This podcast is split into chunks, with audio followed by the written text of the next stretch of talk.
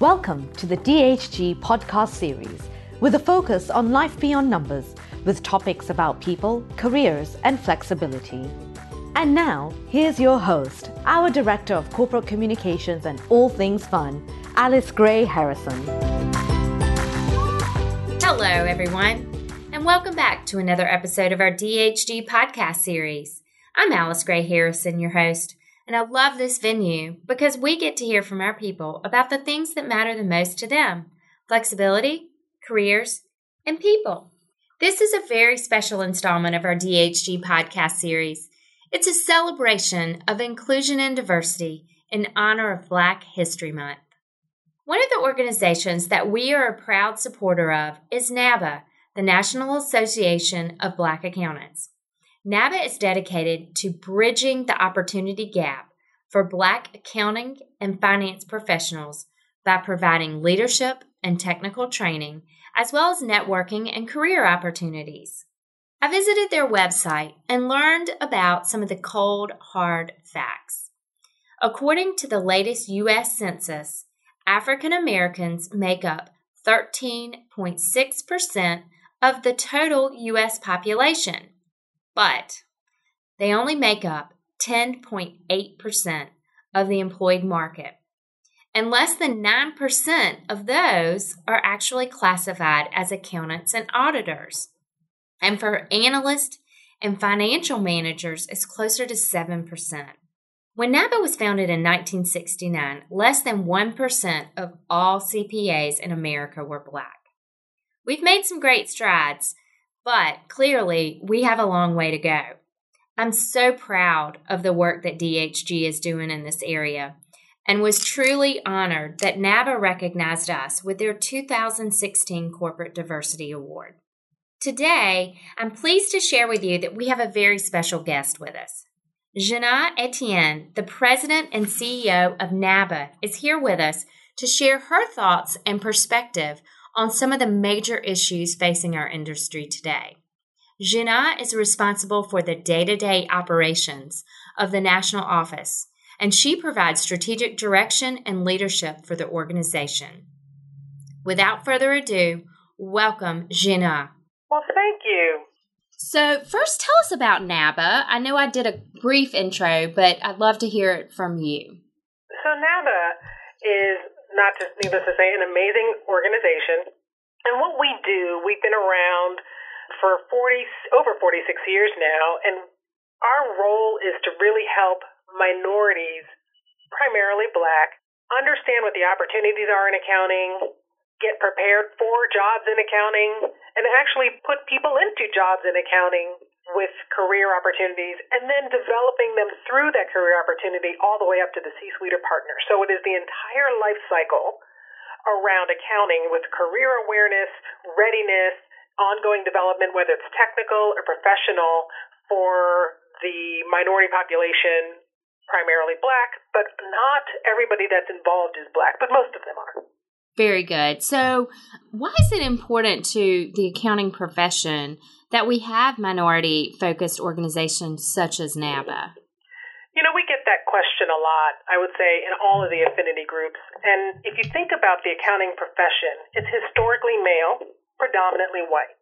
And I think that what we do know from studies that have been done more and more recently, diversity helps business. It does improve the bottom line. It increases sales. It increases effectiveness. It increases retention. It increases the ability for, in the case of accounting firms, to for firms and partners and staff to really understand their clients.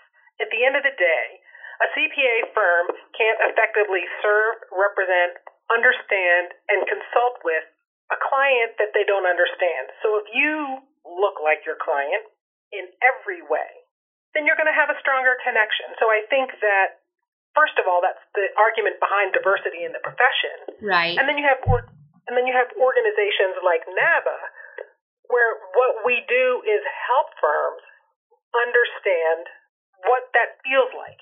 So we sit. Think of it as a double-sided mirror.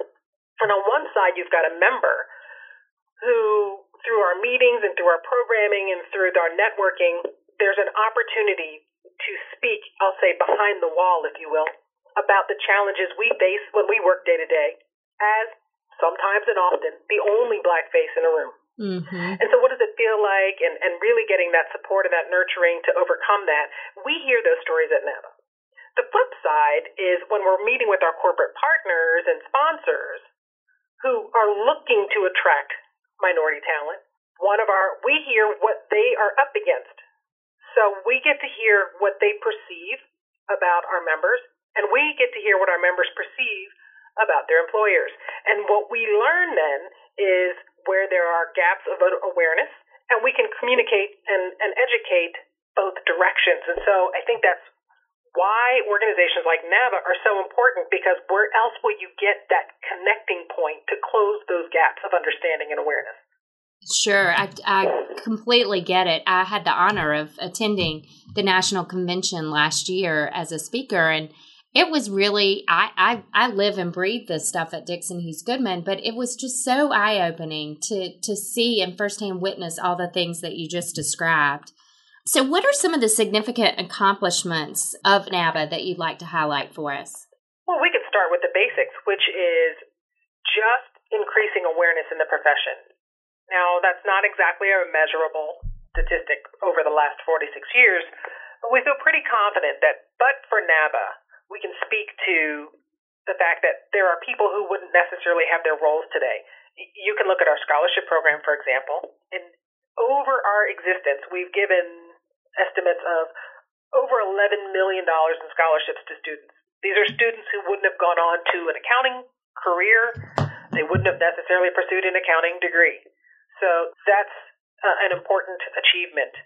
We have something called the ACAP program, the Accounting Career Awareness Program. And ACAP is really about getting high schoolers onto campus for a seven day residency program. That actually has led to scholarships that's led to students getting accepted at the very college where they went to participate in an ACAP program and go on to pursue an accounting degree. We offer, we have a, four regional student conferences where students come together to learn about career awareness, job readiness. They get actual placements into internships and permanent positions. But I think the thing I'd be most proud about is on top of all of that, if that weren't already enough, mm-hmm. we have a program called NABA Cares. It's an umbrella initiative, if you will.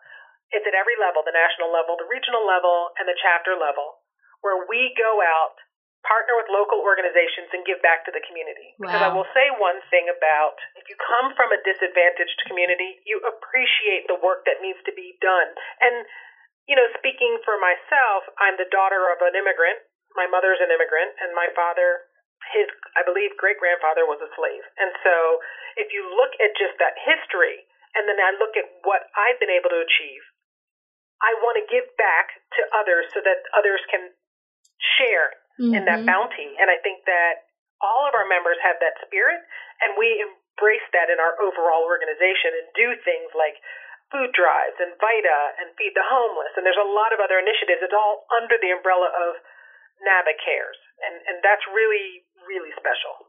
That is so that is really really special. And one of the things that I learned when I was at the convention is that even at the convention where you're you've spent 3 or 4 days in an environment learning, you've been in classroom setting, on the last day you guys take on a community service project. And i remember that just stuck with me. It was so cool that that everyone stayed an extra day to do that.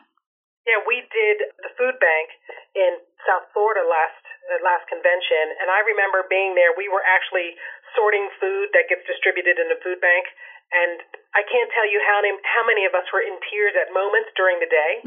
I might even get emotional now thinking about it because it reminds you of how grateful you are. Gratitude sometimes, you know, in moments of stress or at, at times when we're extraordinarily busy, let's say, I don't know, tax season, sometimes we lose our our perspective of the gratitude for that I'm grateful to have the opportunity to be suffering through busy season, for example. Right.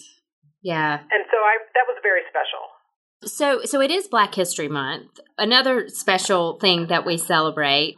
And, and and so why do you think that it's important for firms and companies such as DHG to celebrate and recognize this month?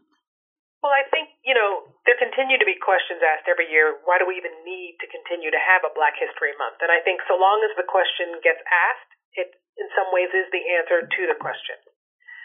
And I think that the recognition that there has been a gap, the recognition that we, the profession, want diversity and we want inclusion and we want to shift the culture so that it doesn't matter your race, it doesn't matter your age. And we think diversity, it's age, it's race, it's gender, it's sexual orientation, it's religion, it's experience.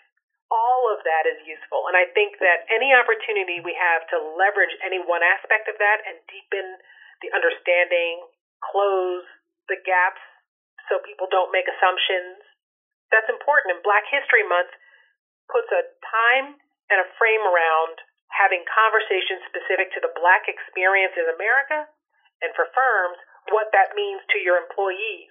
It's when you feel invisible, when somebody calls you out in a way that makes you feel included, that's powerful. And yeah. I think that so long as the profession is still so predominantly male and predominantly white, mm-hmm. let me correct that so long as the profession is so predominantly white, because we're we're quickly getting to the point where it's balanced from a gender perspective. We're leaps and bounds progress there. Right. Not so much on the racial diversity front. Right. And I think that's why it's important to not only continue the Black History Month across the country in general, but I think for firms to embrace it as you all are doing, I mean, that is awesome.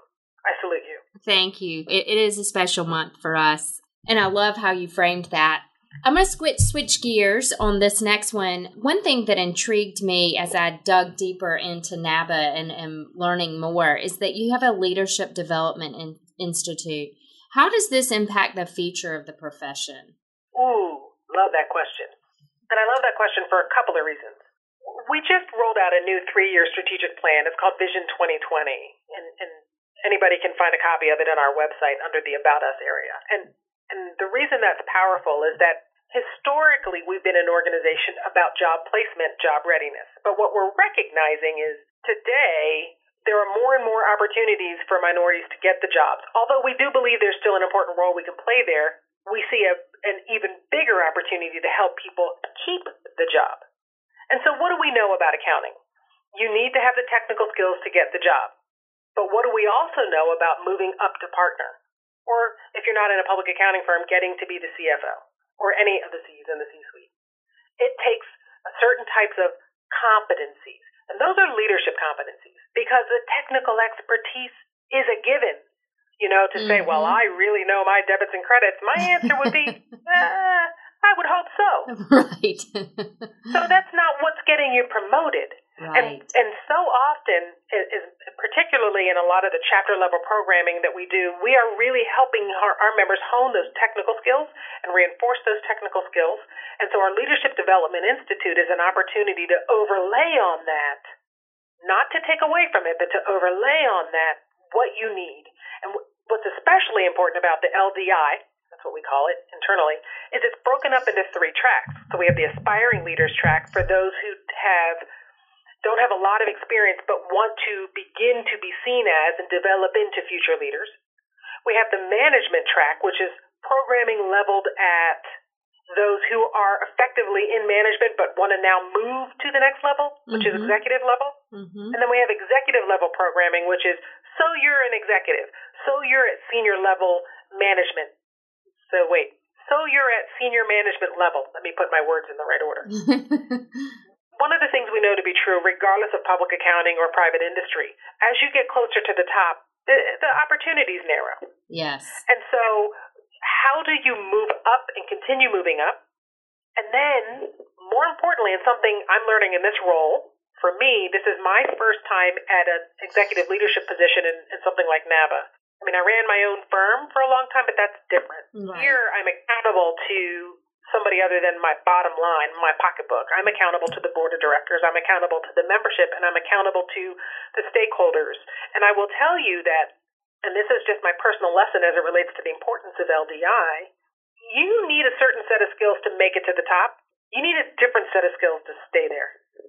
And so we, we have a really powerful three prong approach to helping our members build grow and maintain the muscles, if you will, in those competency areas that will make them an effective leader.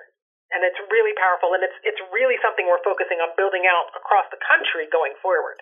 That is just super, super, super information for and program for our industry. I applaud y'all for that.